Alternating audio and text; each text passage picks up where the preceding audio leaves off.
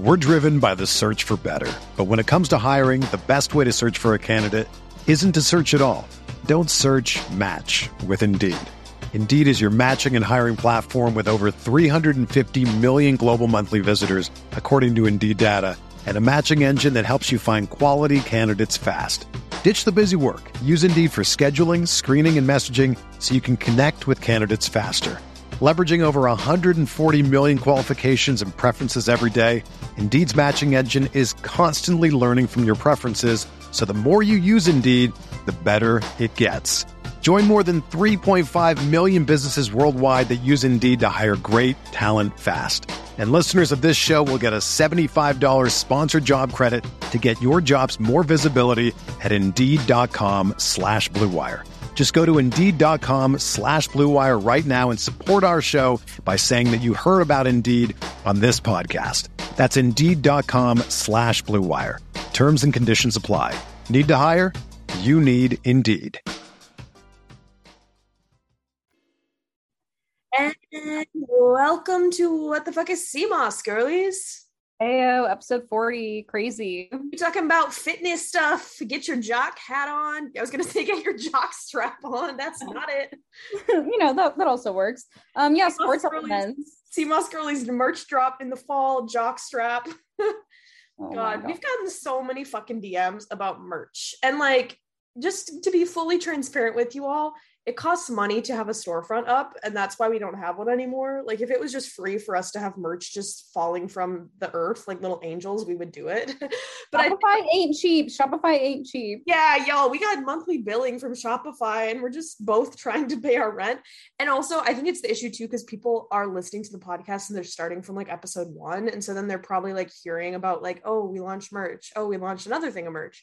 Um, so apologies if you're new here and you didn't get merch.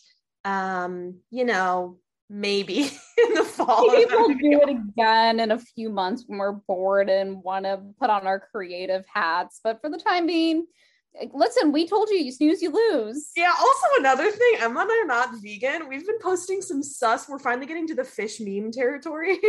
we've been we've been edging our way towards like non-vegan things. Like Emma did one with ghee, and people were commenting. What like, about- "Oh, vegan? Blah, blah, blah." It's like, yeah, babes, obviously. And some people commented like the podcast hosts are not vegan. Like, babes, what are you talking about? Like, yeah, we were vegan once. We're not vegan anymore. We don't identify with any with any label. yeah, it's so fucking weird. We keep getting followers on the meme page. I mean, I understand there's like a billion trillion people, but I'm so bad with numbers. I'm like, there can't be more people that get these memes. Come on, we've hit our capacity. Dude, hella, hella people have experienced Ezekiel bread, HCLF. Like, you know, we have potential to win the masses. And honestly, I've been using some of the meme content for TikTok shit just to see, like, you know, I'm just thinking about cross promotion and getting people to listen to the podcast. And I did one before I got notoriously fucking banned from TikTok again about uh, the rice cake to PB2 thing. And it went like decently viral, has like 200,000 views. And so all I did in the caption was just Sea Moss girlies. And I hope people just Google that. Um, they can I've been think I've been thinking about rice cakes, but I'm not gonna act on it and purchase it. I randomly bought rye bread this morning, like like Nordic Yeah. rye bread. It was like I feel like having something different. yeah, I'm so bored of my Mary's. I'm so bored of my Mary's crackers, and I'm like, I want a different type of carb source. But it's I bought um I bought the cancer chocolate chips from Whole Foods today. Yeehaw. Um why we say that is because they have yeah, because they have stevia in them. We what episode would that even be for people? When did we fucking reference that? That would have been back in December. And that could be episode six. It could be sixteen. yeah, we're on episode 40, guys. Wow, we're you know not at 50, but we are at 40. Incredible work for us. And more Um, than would be at fifty. Yeah, goddamn. But anyways, we, you know, today's podcast is about sports supplements. We got so many fucking questions. Like, the- we Dude. did a little, we did a little questions tab on Instagram, and then we did it within Geneva too, just to get both like platforms because there's literally dipshits on the meme page that don't know we have a podcast. Sorry, I'm gonna call you dipshits because like if you're following the meme page at this point and you're not listening to the podcast, you're dead to me. So yeah, we got so many questions. yeah, people are mad, like like smart when it comes to sports supplements. Like everyone was like creatine, creatine, creatine. I was like, what is creatine? I'm like, I just think about protein powder, and that's the extent of it. I know Uh, people were like BCAAs and like I was like, whoa. like y'all are really tapped into like workout, like Yeah. gym culture, I guess. Like go off, moss girly gym rats. I know. I was like, maybe we got some fucking fitness talkers in here that are doing all this shit or like eating I their would like. love. I hope we have some bodybuilders like listening. so if you're a bodybuilder, hello, welcome. Hello, welcome to the welcome to the tribe. Yeah, so today we're going to be debunking all the fucking sports sups. Um, thank you for all the good feedback on the Goop Pod. You know, Emma and I were, I, I wanted to do it really bad, but I think any sort of like controversy in the wellness space is like, it's always like, what do we say? What do we not say? And so y'all liked it. So we appreciate you guys for that. Yeah, we've gotten a few more nice, lovely um reviews on Apple, which is cute. So you know, The only thing- coming. Keep the hate away. Keep the hate away. we only we only accept five star reviews. I, I only can get hate from men on dating apps that ruin my life notoriously. And so if you guys leave a negative review on a dating app, it just, it's, I can't have both. Kate and I were Um, talking about yesterday how we should like both like reply to each other's like matches on dating apps. Okay, so I am still talking to the. So I was gonna make a TikTok about this. One guy literally just goes to me, opening message, "Your body is sick." And Emma goes, "Thanks, Jason," with like three. She it's like a hedgehog emoji, a hook emoji, and like an eyeball emoji, eyeball. Yeah. or an owl emoji. And I'm still conversing with him, converse conversating with him. I told him I'm like going to Harvard Law School, which is not true. I'm just like, let's fucking mess with this brand's man's brains. Why is he still texting me? I sent him a SpongeBob gif. I was gonna send him a, a gif of someone throwing up. Uh, so yeah, Emma and I might be each other's ghostwriters soon. I love that. Yeah. All right. Let's get into the sports subs. Uh, yeah, Um, what a nice, what a nice transition. I know, yeah, throwing up sports supplements. But yeah, please, like Emma was saying, if you do like the pod, leave us a review. Even if you're just clicking the five stars, it does help us out. Um, if not for becom- becoming a podcast empire, just for our serotonin personally. so that's all. All right, dude. Let's get into the shod. Okay, Sea Moss girlies and bodybuilders and everyone else listening in. Um, let's get into sports supplements. I think like one thing to kind of start off with is that like most sports supplements are largely studied on like highly trained or professional male athletes. Thus, that like the average person is going to experience much different results compared to these people. Just something to keep in mind, especially also like women. There's very little studies done on how effective sports supplements are for you. So we're going to be starting off with kind of like the major supplements within, you know, the sports area. Um, and like I said, everyone was like yapping about creatine. I was like, the fuck is creatine? So I went full geek mode. I was reading all the medical journals. Um, so creatine is actually a compound that's stored in our muscles that supplies them with energy. And we actually produce about like one gram each day of creatine. But we can also obtain them from eating animal-based foods, so like salmon or like beef. And so if you're like vegetarian and you take a creatine supplement, you may actually experience or notice more of a difference in someone who's already consuming um, like meat and fish because they're already probably um, getting adequate amounts of creatine. But really, what creatine is most like known for when it comes to like sports and like performance is that it can help in like enhancing certain types of performances, such as repeated short bursts of like high intensity exercise and also recovery. So it's like, you know, when you're weightlifting, you're doing like nine reps with like, I don't know, 95 pound dumbbells, that ninth and 10th rep may seem impossible. But then it's like if you were to take a creatine supplement, you know, those last few reps might end up being like a little bit easier. You might be able to actually finish and complete the full rep or set. And again, mostly creatine is taken by and has been tested on professional male athletes and there have been studies done on women that like women may not see as much strength or muscle gain compared to men and if you're someone who's considering or wanting to take creatine the most effective We're driven by the search for better. But when it comes to hiring, the best way to search for a candidate isn't to search at all. Don't search match with Indeed. Indeed is your matching and hiring platform with over 350 million global monthly visitors, according to Indeed data, and a matching engine that helps you find quality candidates fast. Ditch the busy work. Use Indeed for scheduling, screening, and messaging so you can connect with candidates faster. Leveraging over 140 million qualifications and preferences every day, Indeed's matching engine is constantly learning from your preferences, so the more you use Indeed, the better it gets. Join more than 3.5 million businesses worldwide that use Indeed to hire great talent fast. And listeners of this show will get a $75 sponsored job credit to get your jobs more visibility at Indeed.com slash BlueWire. Just go to Indeed.com slash BlueWire right now and support our show by saying that you heard about Indeed on this podcast. That's Indeed.com slash BlueWire. Terms and conditions apply. Need to hire? You need Indeed. When you drive a vehicle so reliable it's backed by a 10-year, 100,000-mile limited warranty, you stop thinking about what you can't do and start doing what you never thought possible. Visit your local Kia dealer today to see what you're capable of in a vehicle that inspires confidence around every corner. Kia, movement that inspires. Call 800-333-4KIA for details. Always drive safely. Limited inventory available. Warranties include 10-year 100,000-mile powertrain and 5-year 60,000-mile basic. Warranties are limited. See retailer for details. And like most studied form is creatine monohydrate. And there is widespread consensus, consensus among like sport medicine experts in the scientific community that a creatine supplement can benefit athletes for activities that again are involving these short bursts of high intensity effort with like little recovery time. So like the sprinting and the weightlifting. But the effects of creatine will reduce over time as the length of time spent exercising increases. So I think really like for the average Joe, the average Sea Moss really who's like doing Pilates, you probably don't need a creatine supplement. Like you're not training like super like with like high intensity like movements. You're probably not like training to like, you know, compete and stuff. So you probably don't need to waste or spend your money on the creatine. Use that money and spend it on protein powder. But also, like, I don't know, if you are someone who is an athlete, it could be beneficial, but I don't think it's like super necessary for like your sports supplement routine if you have one.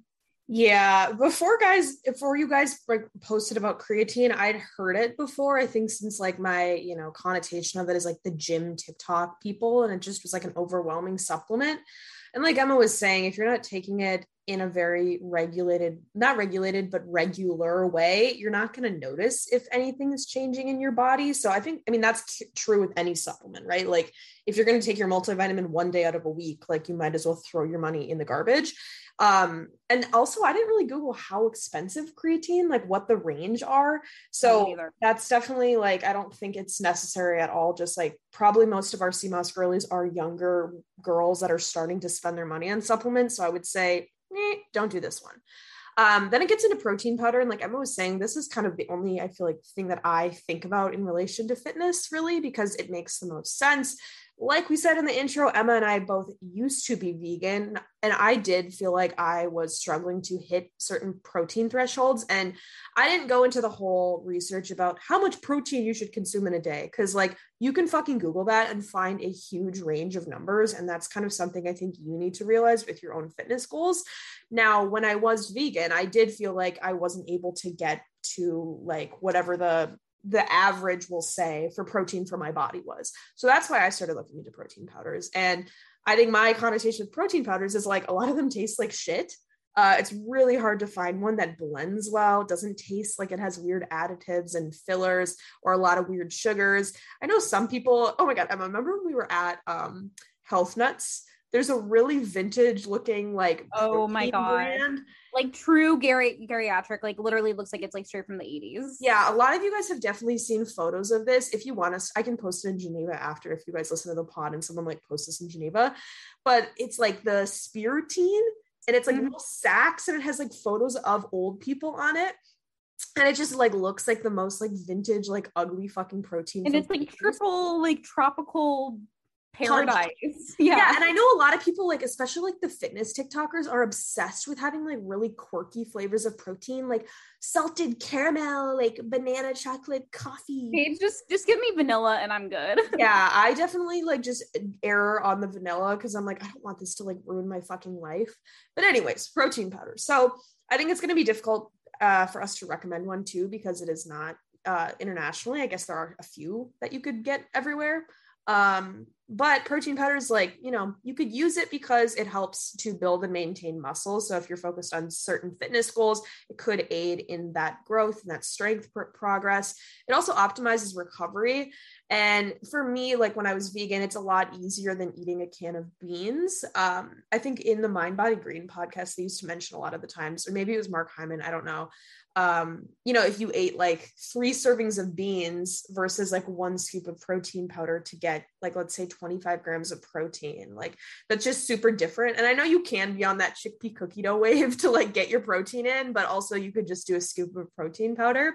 And oftentimes it has a fuller nut- nutrition profile. And then protein powders sometimes have fillers like maybe it'll have a probiotic strand in your protein powder so you could get other health benefits too. There also could be harmful fillers as well, which we'll get into in a little bit. And protein powder too can be easier to digest than beans and legumes, which can make you gassy. Um, and then keep in mind too that if you are looking at a protein powder, you don't need to get something that is crazy, crazy high in one scoop. Your body can only use about 30 grams of protein at a time. So it's smart to break up your overall protein consumption throughout the day through different meals or snacks or however you want to segment your food throughout the day. Like, don't feel like, oh, I need to eat protein, like two scoops and have an egg and have salmon like in one sitting. Like, you, your body's just going to pee it out um, which gets into the next point of like vegan versus non-vegan protein. So most times people say that you know whey protein is the best available protein powder, whatever. But vegans, you know, a lot of people have issues with digesting dairy, and so you might stray away from whey. But whey may be faster acting than vegan sources, which is why it's so accredited when you Google like best protein powder available. Um, but I think a lot of people that are not vegan shit on the vegan protein because they say like plant-based proteins like aren't a complete protein profile. Like i've heard that so many fucking times on the internet. But plant-based proteins they do have amino acids that are going to like fill up your protein um, amounts throughout the day but it's just not going to be in the same high quantities. And they've tested people that are weightlifters to take whey versus pea protein and the weightlifters got very similar results in the trials of like between whey and protein. So don't shit on the vegans even though i'm not vegan anymore. Um, you can get what you need from like a, a good pea protein, if that makes sense. Yeah. I and it's so funny actually, like growing up, because I was a competitive swimmer, and I feel like only recently I really started caring or like focusing on like protein and protein powders. I feel like growing up and like being a swimmer, there's so much emphasis on like carbs and like you know your carbs as opposed to protein. But anyway, with like whey protein, again, that's like kind of like the most commonly known protein form and it's primarily it's the primary protein found in dairy and it contains all the essential amino acids which again like kate said is like why it's like highly accredited. But it can cause digestive issues if you are allergic or very sensitive to milk slash whey. It also can cause um, some acne breakouts. Um, i have not tried whey protein yeah. so i don't really know i don't have any brand recommendations for you or anything i have just kind of stuck on the pea protein train yeah. But I would love to know y'all's y'all's recommendations. I would maybe experiment, but I went it's really just gonna like, yeah, depend on if you are plant-based or like non-dairy or not. Yeah, I went to Elm Drug and Wellness in the West Village and talked to the health store owner about like, hey, protein powder, give me the lowdown. And he said if I were to try to get whey protein, I kind of gave him the circumstances of like I was vegan for four years. Could I digest it? I don't eat meat regularly. And he said you could, but you'd probably want to take a digestive enzyme with it. So if you're a Sea Moss girly that's like super into whey protein, I would do some research about like digestive system and thinking about like what you already are eating and how that could uh, contribute to it. Um, the next part of protein powders is that the whole additive thing. Um, I my perspective on additives and fillers sometimes is that some people come at it from the perspective of like the kind of the goop angle where it's like there are toxins in everything, it's gonna fucking kill you, and I'm like yeah, babe, your green beans that you're getting from like a grocery store probably have pesticides on them too. I don't know why we're so holier than thou about some things, but there are have been a lot of studies about heavy metals found in protein powders. And so this organization called the Clean Label Project, which if you're looking for like a group to look for different food labeling and safety standards for food, they did a report and they found that 40% of these of over 100 protein powder products they tested had elevated levels of heavy metals So that's just to say that not all protein powders are treated equally, which I hope people will guess about like any food product, that some products are going to be just like the lowest of low to have the cheapest margins. They're going to throw in additives and fillers. And then there's going to be products you look at and you're like, why is this so expensive? And probably because it's super clean, it has third party testing. So that's just to say, like, you could find heavy heavy metals in protein powders, but you know they have been around for I think since the 1950s when I was looking into most protein powder research, and so it's not some outlandish shit where you're gonna die if you take protein powder, which yeah. I feel like most people agree with. Totally, yeah. and then that kind of gets into collagen. We got a few questions about like collagen, like vegan versus non-vegan. Um, so collagen, it's like mostly known to like help increase muscle mass and prevent bone loss and it also has like high bioavailability and like a really like a full amino acid profile so it can help with like repairing muscle and this is like for like true like collagen straight from the animals um whereas like with vegan collagen it's typically just like a collection of vegan ingredients to help boost the body's own production i know there's like some plant-based collagens that are made with like tocos and like tremella i feel mm-hmm. like the vegan plant-based like collagens are kind of more focused on like helping with like the skin elasticity and like glowy skin as opposed to like focusing on like the muscle relation to collagen and the benefits it offers for that. And there's really little information on vegan collagen and like its ability to help increase muscle mass. Mm-hmm. Um, and so if you're someone who is wanting to take collagen to help with like that muscle mass, you're probably gonna want to consider just taking like the true form as opposed to like the vegan form. Mm-hmm. Um, so yeah, that's that on on the collagen. Yeah, and I post or I was looking into a little about bone broth because that's like a little bit more digestible. I drink it here and there, and I do find it like you know keeps me satiated. If I don't really feel like it's going to be a cure all for like recovery or anything like that. Um, next section of sports sups is caffeine which I feel like most people are probably aware of, but I also didn't realize like how much research there was on caffeine and like different strains of caffeine and like timing of caffeine as well. Basically, caffeine overall, it's going to help with endurance and high intensity things, and it helps maximize your performance if you take it before a workout, which I think is fairly obvious. People know the effects of like caffeine as a stimulant. Um, the thing is, though, that it reaches peak concentrations in your blood within 45 minutes of consumption has a half life about four or five hours. And so I think for me, I often think about caffeine like I need to stop drinking coffee like right before bed. But if you want to be serious about how you're using caffeine to supplement your workouts, this is something to consider. So you should take caffeine about 15 to 45 minutes before working out. That's what like the NIH at least said. And that kind of gets into the next thing, which is electrolytes. Um, yeah, I um, think before we get into electrolytes, we can kind of talk about like Celsius versus coffee because I feel like there's so much discourse on like, oh my god, yeah, better. And I have never had Celsius. I know okay. you randomly bought like the Coca Cola flavor the other day. I did, and it tasted like battery acid. I'm like, what the fuck? Once again, I think it's the thing where like, oh, Emma Chamberlain drinks Celsius. I'm gonna go drink Celsius. Like, why? I just don't love when people are so fucking e- easily swindled on the internet and influenced by anything. But that's no, I feel like it's like a really trendy beverage. Like, there's some like random YouTube girlies that I'll like watch here and there when I'm like bored as hell, and it's like I'm drinking my Celsius before I do like my 12 to 30, whatever the treadmill workout thing is. I'm like, babes, I don't think you need to drink Celsius for that. I know. But okay, Celsius is basically just like a glorified caffeinated beverage. It has 200 milligrams of caffeine, which is like twice the amount compared to a cup of black coffee, which is 96 milligrams per cup. And so if you're like super sensitive to caffeine, you may experience the negative unwanted symptoms such as like jitteriness, like just true anxiety.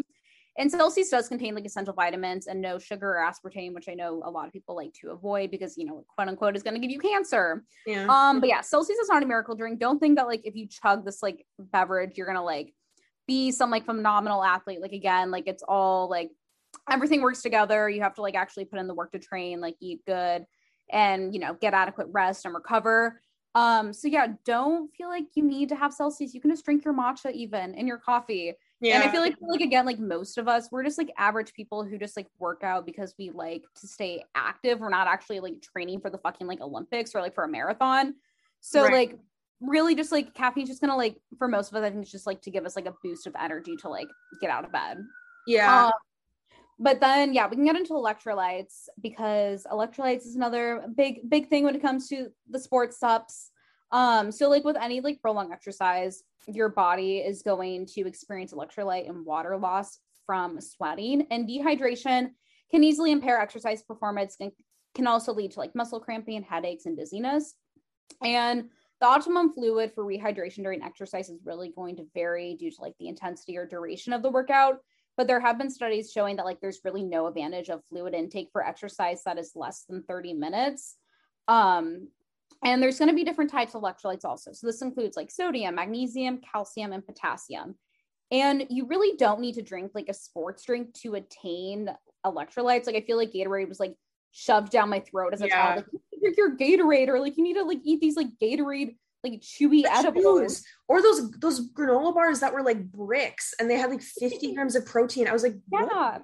Like, like I remember like I remember like going to like swim um tournaments or swim competitions, not tournaments. And my mom would like send me away with like the Gatorade gummies. I'm like, these are cool, I guess, but like what the fuck is this? Definitely did not help me like improve my times at all. But you can obtain again like any of these forms of electrolytes through food. This includes bone broth, pumpkin seeds, seaweed, avocados, coconut water, and bananas. And for most of us, again, regular water is going to be fine for post workout, but it's for those who are doing like high intensity exercise for over an hour where you should incorporate electrolytes because you're definitely going to be experiencing way more like electrolyte loss compared to like someone who's just like doing a 20 minute Pilates video like me. Yeah, I I also agree too. I, I don't know if it's a highly American trend that like Gatorade was shoved down. I'm sure it is. Like there's probably a lot of food, or not food, sorry, like money pumped into like getting intense amounts of advertising about it. Kind of like how we talked about the Got Milk campaign. Like Gatorade was like, oh, you're gonna die. Oh my god! Actually, talking about Got Milk before we recorded this, I was on Twitter like scrolling, and there was something. It was a Got Milk ad. I think it's like new, and it's like the original sports drink weird. I also too another fitness thing. Like this was happening. I feel like when I was in high school, that they were like, if you drink a glass of chocolate milk after you work out, like that's the best recovery thing too. Yeah, my swim coaches were always like, chocolate milk's the best thing. I think it's because it has like sugar and like protein. Yeah, it has like a good, good combination of carbs, protein, fat, I guess. But I'm like, damn, what the like? This stuff had such a hold on us for no good reason, which is strange um yeah like i'm always saying electrolytes i mean i've started to take those Nuun tablets. They're kind of pricey which like sucks but i just think for me it's like really hard to drink water throughout the day regularly. Amen to that. Yeah so that's been one thing. And i think also too like it's really hard when you i feel like emma and i were talking about this off pod but being really rigid with food and diet um, and like health and wellness like i would not touch stuff that had stevia for a while. I wouldn't touch stuff that had like any sort of sugars or stuff like that.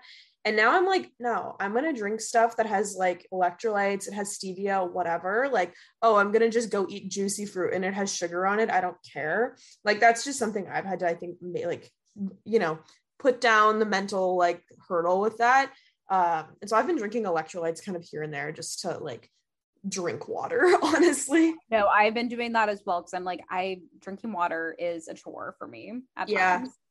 And then the next thing is like pre workout. So I've taken it before, and I honestly was kind of a bad consumer with like actually looking into the ingredients, which I think is really hard. I'm going to get into more about like how you should shop for sports supplements.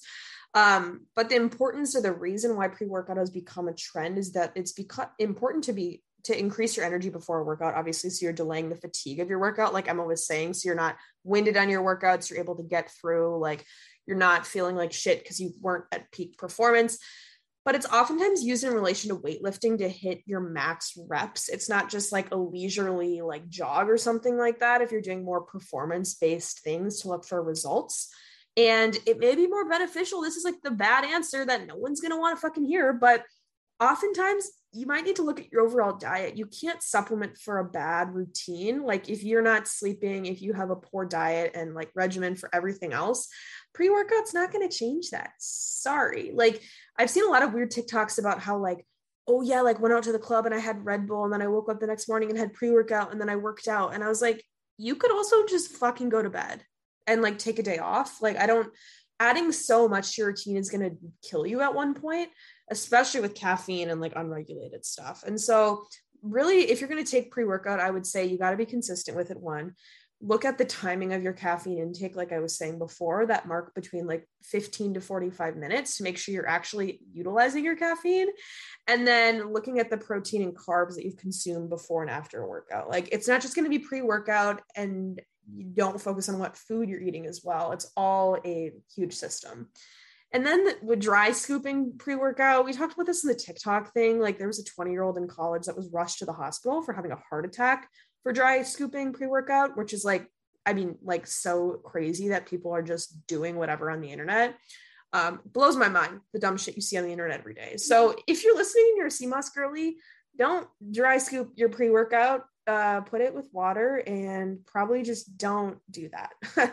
um, the next section is talking about like how do you shop for sports supplements so myself included like it's really easy to feel like you got some sexy out on instagram for some protein powder or some sports supplement or you saw your favorite fitness talk influencer like posting about something but there are going to be i would say sports supplements are actually a lot easier to navigate than general supplements because one athletes have to get drug tested and so when you're thinking about super high performance athletes they can't have steroids in, in, their body and they can't have like crazy supplements um, because the FDA has banned certain things based on like drug testing for athletes.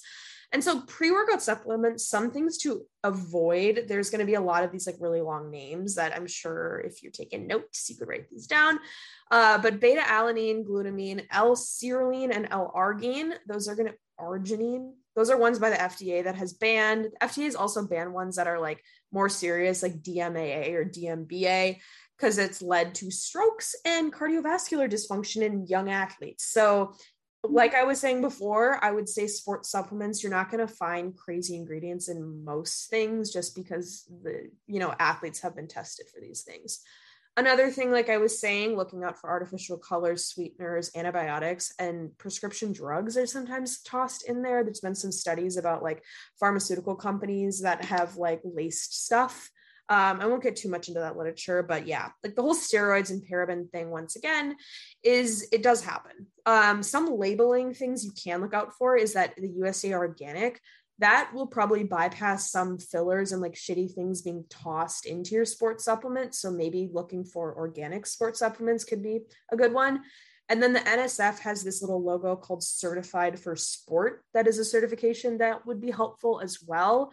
Um, so, yeah, I would just say, you know, like with any supplement, if you're going to spend your disposable income on it, you should be doing the bare minimum to research what the fuck's in it um yeah i think that's most of it about like the basics. The next we're going to get into like the lifestyle stuff. Oh yeah yeah.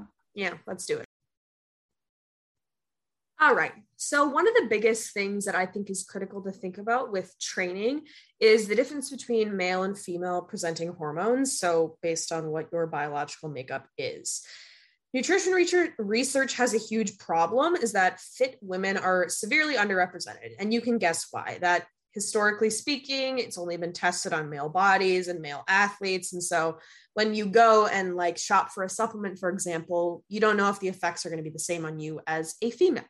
And there's a lot of work with like diversity and inclusion stuff to get more women in these trials to make sure that supplements are like actually getting the proper or like demonstrating the proper health benefits. So when a woman takes it, it's going to be the same for a man. And then that gets into like a lot that I think we've already talked about with our other episode about like fitness culture, but calories are going to be very different for men and women, especially based on your activity levels. And specifically with fitness culture, too. Um, if a woman's super lean, let's say like shredded, like 18% body fat percentage, the male equivalent of that's going to be like 9% body fat. And so when you are, you know, going into those crazy calculators online, which I don't think it's a good rabbit hole to, to go down. Like, what's a good BMI? Like, how to get lean, how to get shredded. It's going to be so different for men and women. And I hope that people take that into consideration when you are thinking about your training schedule to not just listen to what a fucking dude says on the internet. Um, which gets into the next thing of disordered eating. And more than 30% of female athletes have reported disordered eating habits based on body image pressures. Now, when you think of that number, 30%, one third of athletes, and this is across high school, college, professional, every level that they've been able to test at. But I heard, read that number and I said, wow, let's think about how many women don't report. I never reported to a coach. I never told them that I had issues with it. I've guessed on all the volleyball teams I've been across, I'm going to guess 80% of us have had some sort of body image issue and some disordered eating habits whether or not it is like clinically diagnosed as anorexia or bulimia or something, but there are very disordered ways of eating, I think, involved in most athletic communities that I have been involved in, or things that are normalized easy over conversation, or like f- rules with food and shit like that, and how much and how little you should eat, um, which is just sad because most of this go- goes undiagnosed. And so, a huge issue with women that I feel like Emma and I both take very seriously is that if you're a woman and you're training and you're training and you're not fueling with adequate carbs and proteins, causes the body to enter a catabolic state. That your body gets the signal that I don't have enough energy. It's going to seek out glucose or protein and other nutrients from your muscles, basically. So you think, I'm doing all this training, I'm weightlifting, I'm going to the gym, I'm doing my whole thing. But if you're not getting enough calories in, your body's going to start breaking down your muscles. And that's going to also put you at a higher risk for injury. So when I went through eating disorder stuff and I first got my like tests, they were like, You're at a risk of osteopenia. Have you ever lifted a weight before? And I was like, Babes, I've been lifting weights. What the fuck do you mean? It's because my body was breaking down my muscles as a form of fuel. And so it looked through the testing that I didn't have any muscles. And it's really serious. Like if you are constantly under eating and you don't have an adequate nutrition intake, it can delay your recovery. You're at a higher risk for stress fractures, leads to hormonal imbalances. And this is stuff that's going to impact you for your life. The next topic, I think we talked about this in the other thing, but I just wanted to bring it up because we do have a lot of new listeners. If you feel like you're in this camp where you feel like you have an inadequate energy intake, your menstrual function, you're not getting regular periods, and you have a lot of um, bone health issues, whether or not you've gotten blood work on it, or you feel like you're just prone to, you know, having stress fractures often, you might have something called the female athlete triad, which is the causal relationship between those three things. Basically, if your body is not eating enough, it tries to preserve your muscle and it's going to alter the hormones to save energy. It is this starvation mode that you often hear about in eating disorder recovery stuff. And part of the process is going to be pulling the calcium actually out of your bones. And that's why it's irreversible and it's really, really critical when you are in adolescence to do so. For example, just like a fun fact about me, every time I go home to visit my parents, since I've been, I would say probably 22 and had a not 22. Oh my gosh, sorry. I'm like, I'm 22 now. and we've been 22 for years, as we've said before since I've gone home and like had a period probably consistently for like two years, I would say every time I go home, which is like four times a year, my parents are like, you look like you're taller again. You look like you're growing. You look like you're taller. A lot of people that have had eating disorders in adolescence and typically female athletes go, yeah, that are amenorrheic or have amenorrhea in their teens start to go through puberty in their adult years. And so, like, for a while, I was like, oh my God, I'm starting to get like breast pain. Like, I'm growing more. I've grown probably an inch and a half since graduating college, just due to the fact that now my body is like, oh, we actually have enough nutrients and stuff. And it's just really critical, I think, for a lot of female athletes to take seriously the point of underfueling. You might think, you know, aesthetically, I'm going to be ripped and shredded. No, you're going to get stress fractures and you're going to have a lot of issues that lead to osteoporosis that are irreversible. Um, I would say another thing with training as a female versus a male hormone wise is that a lot of female athletes need to think about things like iron, zinc, calcium, the B vitamin family and the vitamin D family. Just when you're looking at nutrient absorption, there is a difference between men and women. And then training with your cycle, we did a whole podcast episode about that if you want to go and listen to it. But women have uh, both circadian and infradian rhythms which is going to make it different so when you're training in your when you have your period and then your luteal phase right before you get your next period your body's energy requirements and caloric requirements are going to be different so if you want to hear more about that we did another episode on that the last section about the difference between i would say like female and male stuff is that there's a pink tax. And so i heard about this when i first you know heard about like female razors or female razors like women's razors products. Um, it's called a pink tax for a reason that things like female protein powders pre-workout are going to be priced at a lot more expensive than the male product equivalent to that. So when you go into a supplement section and sometimes you look at like women's skinny tea or like a man's shredded tea. The female uh the female version of that is going to be possibly up to about 50% more for fitness products. So if you're if you see different products i would just take consideration of that um, about gender-based pricing. Um yeah that's about that for difference which fucking sucks. Yes and i think yeah just to kind of piggyback on everything that kate said in that in that section yeah i think like really making sure that you're getting like adequate fuel. Fuel is like so important. I know when i was like swimming and i was experiencing you know my eating disorder i just like was so weak and so frail and that's when i was like plateauing just like not performing and becoming like slower. And i know it can be really scary to consider like eating more but like if you do feel like you're experiencing a plateau and you're like why am i not like performing better? Like why are my times getting better? It's like i'm not saying that like it might be that you're just like have been under fueling and your body's just like hit this plateau because your metabolism is just slowed down um, and I know it can be like really scary to eat more, but it's likely for the best. Um, to get into that, we are going to get into like meal timing, like eating like before or after a meal. This is again like something that I think so many people are like interested in, but like don't really know. And there's so much like varying um, opinions on it. So, eating before a workout, fasted workouts can increase fat burn, but they may not leave enough energy for rigorous training. Um, and the benefits such reason for eating before workout is to give strength and energy to perform again this more rigorous training. And the goal of a pre-workout meal is to replenish your glycogen stores, aka carbs, because glucose is like your body's main form of fuel. And the way our body processes and stores glucose is from our liver and muscles.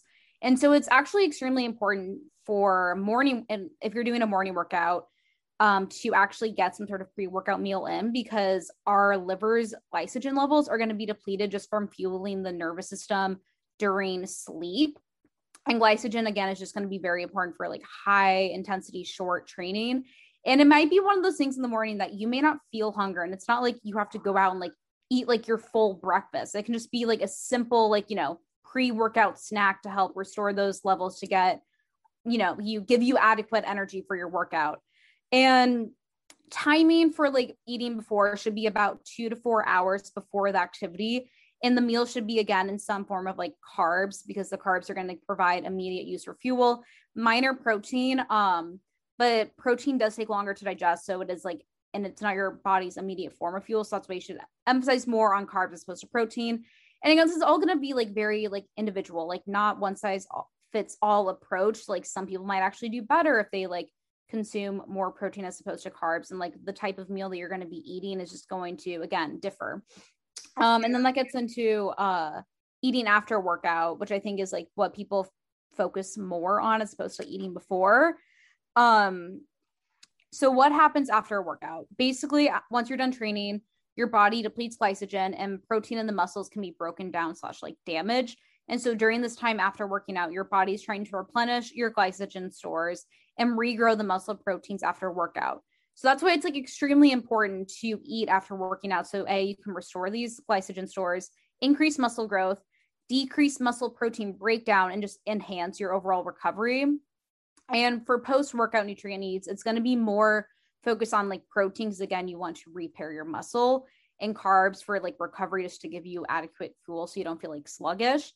And like the timing, usually 30 to 45 minutes is going to be the sweet spot because your body's going to have greater ability to rebuild glycogen and protein right after exercise due to reasons such as increased blood flow and insulin sensitivity. However, there have been studies that like the window can be extended into like a few hours. And it's like one of those things where if you forget to eat after a workout, you're not going to die. Like, I think as long as you like know that like you like if you have some sort of meal at least like within like a couple hours afterwards you're gonna be fine. But again it's like one of those things depending on how serious you are about your training that it's like you know if you don't properly fuel yourself before or after you're not going to see the results that you want.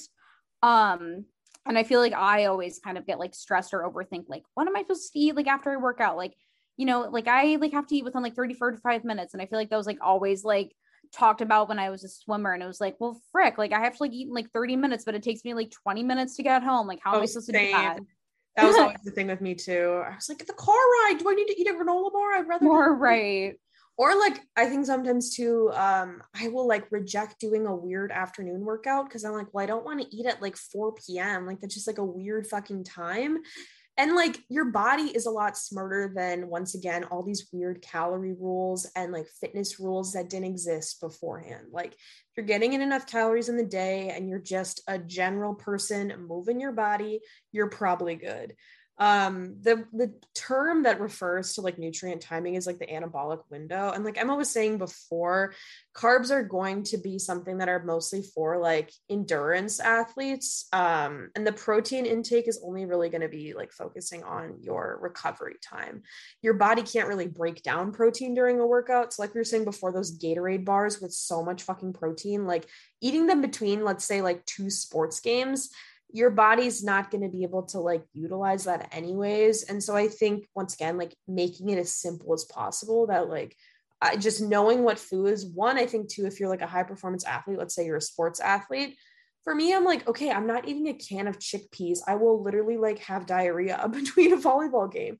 So whatever like works for you. If it is a granola bar if it is a smoothie and some other s- side snack thing like you know individually what you need and i think that's something you're going to learn with time. Um the next one which is like a tricky thing is fasted cardio. I think i've just heard this all so much because intermittent fasting is just like fucking everywhere in like all these diet podcasts or not diet health and wellness podcasts will say. Um, a lot of people are like fasted cardio because training with fuel is going to cut into a fat burning state. I think for a while, like I was super like, oh, I, it, my run is a waste unless it's fasted because I'm not breaking down fat. And then I'm like, Kate, you literally don't need to lose fat. Like you're a woman that needs to probably gain more fat to have a more consistent period. And that's just something you have to be honest with yourself. Like, once again, body standards. Like, do I love how I look all the time? No. Do I like see little parts of my body and wish that I could spot treat and take off less fat? No. But, or yes, I do mentally, but I know that that's not something physically I want to put my body through. Right. Um, so with fasted cardio, if you overdo it, just like anything, like if you are not eating after workout and you're just dry scooping pre-workout and you're drinking 12 Celsiuses, your body knows like your body knows what the fuck it's doing. You can put your body under a lot of stress if you are doing chronic fasted cardio because it's going to hold on to fat. It's going to say, "What are you doing to me? Why are there like, you know, thinking about hunter and gatherer times, like why are there 12 bears chasing after me and there's no fuel? You're going to hold on to fat for a safety, especially as a woman when you're a childbearing bearing woman as well. Um, you also can have low blood sugar. You can feel this lightheadedness or um, lethargic type feeling, basically, if you're doing a lot of fasted cardio and it's not going to increase your fat burning like overnight i think there's a lot of this talk about like it's a quick fix like that 24 hour period you do fast cardio you're just going to be god there's no clinical or like no trials at that level to um, prove that and also too another thing that i've noticed like attempting fasted cardio at certain points you're going to have an extended or a huge, huge appetite after doing this greater extent of a fasted cardio rather than a fed state. And so, if you're really serious about thinking about how much you're eating in a day, which, like, if you're, you know, thinking about calories and nutrients and stuff, if you just feel like you're starving for the rest of the day, that might mentally just be really challenging for you too. So, go eat something before your workout. Don't feel like you have to do fasted cardio, whatever. Um, and another thing too, like I think the bulletproof coffee thing is a huge thing. Um, and people are like, is coffee okay fasted? Is caffeine okay fasted? Like caffeine is a known fat burner because it is this uh, this source that is increasing your metabolic rate. And so most people say that coffee is okay fasted, but I'm not here to promote fasting and all that type of shit. So yeah, I think it's like definitely figure out what works best for you. And again, there's like so much talk on like how you should or shouldn't train, when you should and shouldn't eat. But again, it's like so like individual and like everyone's bodies are different. We all like have different metabolisms and like we all do different forms of like workout. So like someone who's like running a lot more may need like some form of fuel like before you know a workout uh, compared to like maybe someone who's just doing like yoga like again it's so like individual and again like i feel like we always promote and say like stay in your own lane and like really like focus on yourself as opposed to like what you're seeing on fucking like the TikTok algorithm and like your Instagram page. Do what you got to do, honey. Yeah. The next thing we got a lot of questions like, how do I know to measure my growth and progress? This is something that I still struggle with. Emma and I are not registered in shit, so we're not gonna have answers for you. But I think logical things you could say, are you getting faster if you're a runner? For me, like if you've had consistent days in a row where I'm running and I'm like not hitting a right pace, okay, I should probably take a rest day and not do that and reevaluate like, am I fueling enough? Am I sleeping enough? That's, I think, the mental stuff that I've built in just playing sports my whole life. Another thing if you're like a weightlifter can you lift more weight? Can you do more reps? Are you following a regimen or did you miss seven days in a row?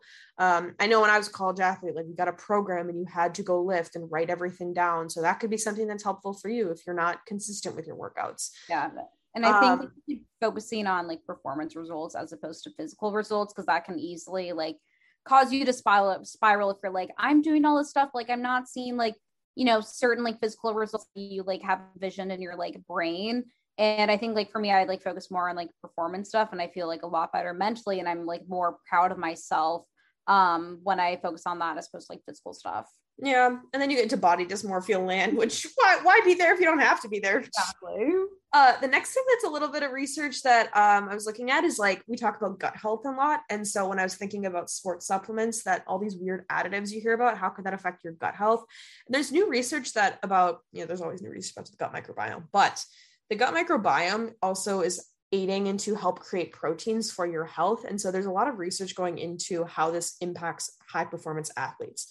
Because if your gut is weak there's going to be a lot of bad substances that enter your blood that could increase inflammation, could lower your immunity, and it could also just hurt your overall performance. And so there was a lot of um, push for athletes to really be serious about taking a probiotic or maybe taking a greens powder in the morning with a probiotic because think about it right? Like olympic athletes are not going to be able to eat like a jar of kimchi. I mean maybe but you're not going to be able to digest it. So that's why supplementation was being studied at this this study i was looking at for athletes.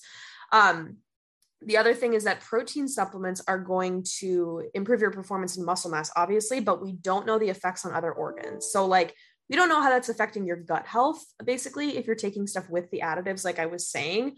Um, there's new research being like published, published, published about that. I almost said plummeted. Um, and then the next thing too that I thought was super interesting is that when you work out, your muscles are going to produce a byproduct called lactic acid. So if you feel heavy in your legs ever, you feel like there's just like oh, I can't get my legs up. And you hear a lot about like your fascia tissue and foam rolling. It's to pump out the lactic acid to get break through that. But there is a type of gut bacteria called atypia. Basically, that's a beautiful name. That's a beautiful name for a child. I was going to say that that's a beautiful name for a girl. Our Twitter brains. Um, basically, this strain of gut bacteria loves lactic acid. And so, if you take a probiotic strain with this gut bacteria, it could possibly improve your exercise capacity, which I thought was interesting. It proves the body as a system.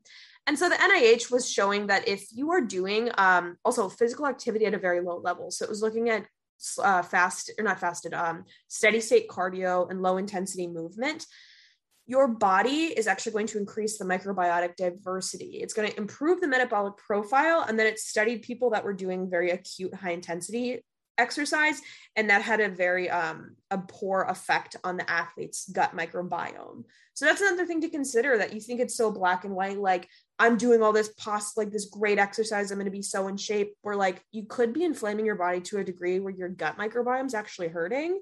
Um, that's going to be something that i don't think any of the Sea Moss girlies can test but it's just like an interesting factoid that i found that yeah there's like a lot of interactions between the gut exercise supplements but a lot of it is highly unknown so yeah Crazy. crazy That's kind of that's kind of the episode. Yeah. Um so like who actually needs sports supplements? I think if you're like a crazy athlete or like training for a marathon or some shit, you might want to consider like more like the creatine, more like high level stuff. But for the average, the average Sea Moss girly, protein powder, just make sure you're eating a fuel and like foam rolling and stretching, drinking Yeah. your water, doing the things you probably already know that you should do. right it's i think a lot of it is the stuff that's not the sexy stuff like emma was saying go to bed take your magnesium we didn't even mention magnesium we should honestly have a fucking count every time we mention magnesium in a podcast God, episode You really should. And I think it's like also to remember that like I feel like, you know, with sports supplements, it's like people act like, you know, it's gonna transform your life. And it's like, like Kate said, it's like all of a lifestyle. Like you have to also like consider like how you're sleeping and recovering other stuff that it's like going on buying a supplement ain't gonna solve your issues. Yeah, girlies. So I would say focus on the things you're already doing and think if you could be doing them better. I think that's the best way I think about sports supplements. Like, okay, am I actually taking this at a proper time? Emma and I were texting, we need to make like magnesium watches to remind ourselves like certain times to take it before bed. And that's kind of the same. Like, did you actually eat within 15 minutes after your workout? Did you take your caffeine at the right time? So just be stringent about what you're already doing, I would say. Yeah. I'm gonna go drink some of the Nuun electrolyte tablets, I think. I had one of those earlier. I randomly bought the GT's um vanilla matcha adaptogenic like bottled beverage. Not too bad. I've had it before. Um I bought dandelion tea from a little health store in the East Village that I might sip on later. Are you gonna keep the name of that store? I mean, you know what? We all gotta have our own little secret sometimes. yeah, I mean that place is a fucking or at least if you're interested and you live in the New York area, you can go into Geneva and join the New York City group chat room. Truly. And I'll let you know what or what place I'm talking about. Yeah, it's- truly. I ate fucking I, I, I, okay, I finished listening to that like hippie food, whatever book, and the place that I'm talking about right now just like reminds me so much of like the book. Oh, I know. They definitely got like a tofu press like in the basement of that fucking establishment. I was looking at their like random like vegan cheeses. They like carry like brands that I have like never seen before, like very local. And I'm like, you know what? Maybe I'll go and like buy and spend ten dollars on some random random cheese. Loki, I want to walk there right now. Loki, you should. It was fun. God, was the guy playing the guitar? He wasn't playing the guitar, but he was just sitting there with like the woman. I'm presuming they're married, maybe. I don't know. I don't know what their vibes are. I don't know. I've talked to them for 45 minutes in the peak part of the pandemic. When I walked in, they wasn't wearing a they wasn't they wasn't wearing a mask.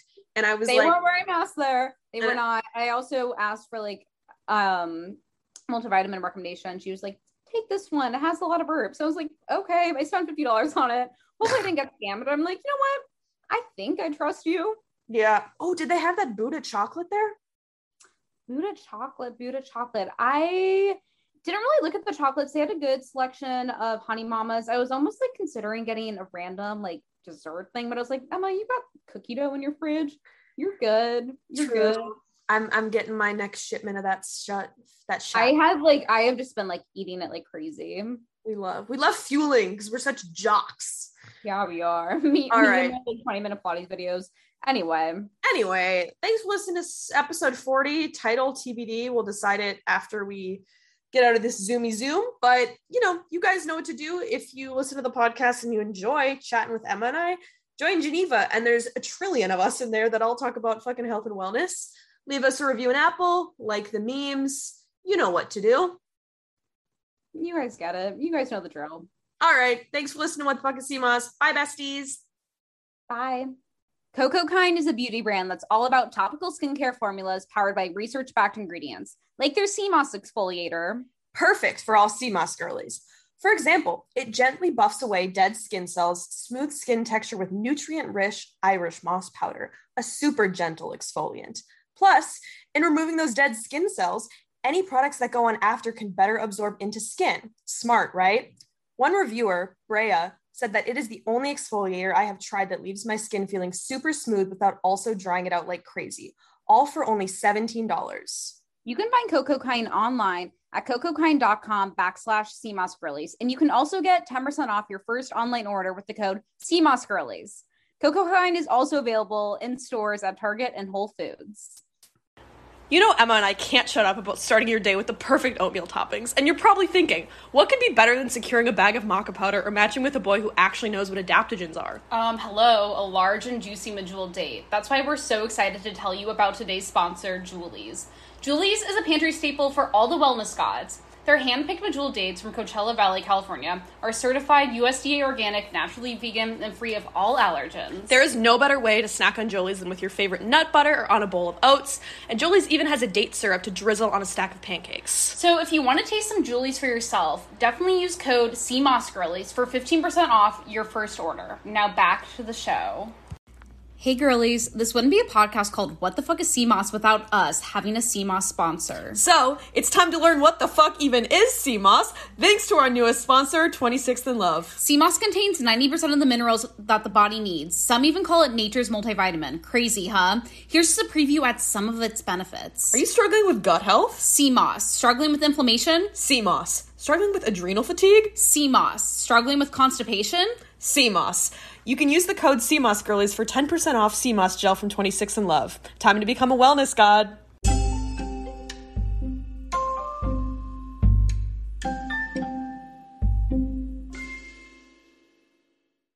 The headlines remind us daily the world is a dangerous place. The elites in charge say everything's fine, stop noticing, but you know better. And your gut knows that time is short to prepare for a world that is four missed meals away from chaos. My Patriot Supply has helped over 3 million families become more self-reliant and is the company Americans trust to prepare. Go to mypatriotsupply.com and secure their best-selling three-month emergency food kits. Each contain delicious breakfasts, lunches, and dinners, averaging over 2,000 calories per day. Secure at least one food kit for each family member. For a limited time, save $200 plus get free shipping on all their Ready Hour three month emergency food kits. You're not ready if it's not Ready Hour Foods.